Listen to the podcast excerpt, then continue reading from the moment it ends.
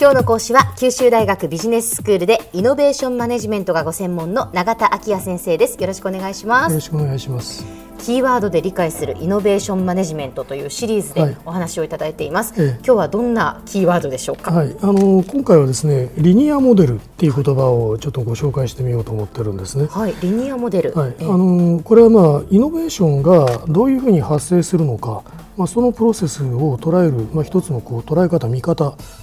なんですね、ええ、リニアっていうのは、まあ、日本語に訳すとは直線的なっていうふうにこう訳せると思いますけあのリニアモーターカーのリニアってことですよね。そうですね。だから何かある物事が段階を追ってこう直線的にある方向に向かって進んでいくという捉え方ですね、はいはい、例えばまあ技術的なイノベーションの場合ですとまずあの基礎研究っていうのが起点にあって、でそこから得られた成果を次に応用研究っていう段階に移し込んでいって、からさらにこう開発っていうことで具体的な製品とか、まあ、製法にその知識を使って、さらにはまあ製造、そして最終的にまあ販売活動を通じて市場で利益を上げると、まあ、そういうまああの具合にですね、まあ、蓄次的って言い方がありますけど、段階を追ってプロセスを経て、まあ、イノベーションが成立する、まあ、そういう見方があのリニアモデルと呼ばれるものなんですね。であのこういう今モデルっていう言葉を僕は今使いましたけど、ええ、これはあのちょっと哲学的な話になりますけど二通りの意味があってですね、はい、で一つはこうこうあるべきだっていうまあ規範的な意味であの使われるものですね。ノーマティブな意味で、え、まああの例えばですね、えーとそのまあ、ビジネスモデルみたいなものもそういう意味合いで使われることがあの多いだろうと思いますね。うん一方でですね例えばこう原子核モデルっていうのは原子核っていうのは目に簡単に見えるものではないんだけれどもこういう構造を持ってますよっていうその基本的な構造などを記述したものっていう意味で使われる場合もあるんですね。これは記述的なモデルってことですね。今リニアモデルっていう言葉を私が使う時はこれは後者の意味で使ってます。つまりこうあるべきだとかいうことを言ってるんではなくて実際のイノベーションプロセスっていうのはこのように進んでいるものなんだっていうことを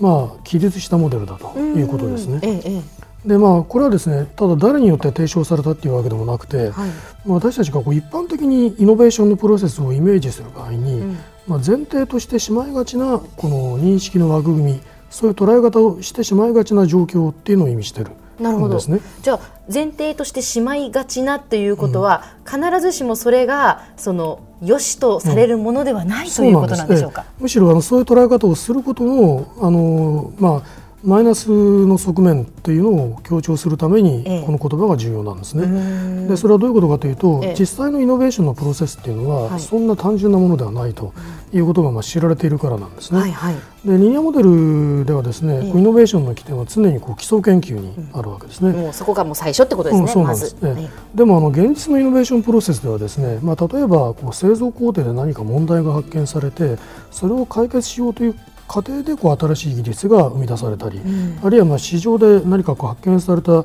ユーザー消費者のまあ潜在的なこうニーズにですね対応していこうということを通じてそれが起点によってイノベーションが起こるってこともあるわけですね。はいはい、でまあそれにもかかわらずもし私たちがイノベーションプロセスをまあ基礎研究が常に起点にあるリニアのものとしてこう捉えたらどういう問題が起こるかということなんですよ。うんうん、はいはい。どういう問題が？起こるか。うん。わかります。解説をお願いします、つまりそれは基礎研究が常にこう起点にあるわけだから、はい、イノベーションを促進促進しよう、イノベーションを活発にしようと思って。主経営者とか、ええ、あるいはまあ政策担当者はですね、はい、まずこの起点にある基礎研究を重点化するってことを考えるわけですね、はい、基礎研究をこう一生懸命やると、え、まあ、そうすればおのずとイノベーションがあの成立するだろうっていうこう予定調和的な考え方で取り組むってことになるんですね、はい、でしかしまあ実際のイノベーションの起点っていうのは常にそこにあるわけではないから、うん、思った通りにはこういかない、でモデルの方を修正するんではなくてこうそういったあかなりこう偏ったこうものの見方でのこうイノベーションに対するマネジメントっていうものがこう規定されてしまうというねそういう問題が起こるということですね。思うような成果がもう出てこないということになりますね。うん、なりかねないということですね。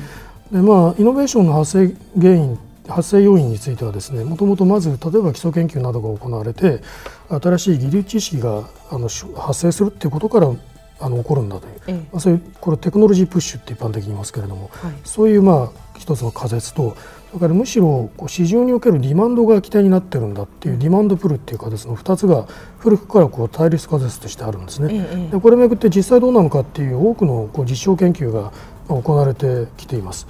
でまあ、あのそれらをこう全部並べてこう見てみるとですね、大体まあ7割から8割がディマンドにあの主要な要因があって。ということは市場における需要の方に、えっていうことですね。そうなんですね。で2、3割がまあ新技術を主な要因にしていたという結論だと思いますね。ですからまあやはりこう常にこう研究が起点にあるわけではないんだということは、まあ、そういった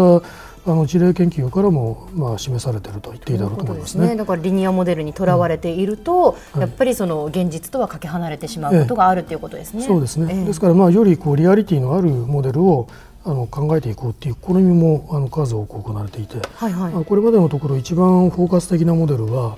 クラインとローゼンバーグという2人の研究者が提唱した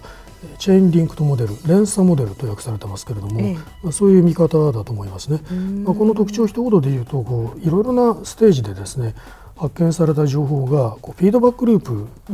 を常にこう形成していて、はい、そのフィードバックループが複雑にこう絡み合う形でイノベーションプロセスが成立してるんだっていうそういうモデルだと言っていいだろうと思いますね。あなるほど。連鎖モデルだから、まあ、そこからこういろいろこう、ええ、ループするようにこうつながっていくっていうことなんですね。ええ、そうですね、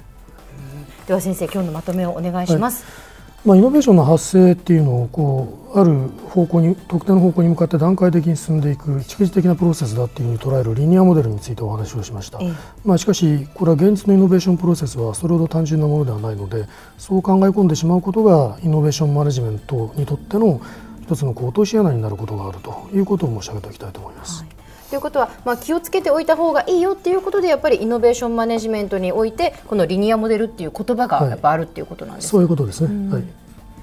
今日の講師は九州大学ビジネススクールでイノベーションマネジメントがご専門の永田昭也先生でした。どうもありがとうございました。ありがとうございました。さてビビックモーニングビジネススクールはブログからポッドキャストでもお聞きいただけますまた毎回の内容をまとめたものも掲載していますのでぜひ読んでお楽しみください。過去に放送したものも遡って聞くことができます。ビビックモーニングビジネススクールで検索してください。ビビックモーニングビジネススクールお相手は小浜もとこでした。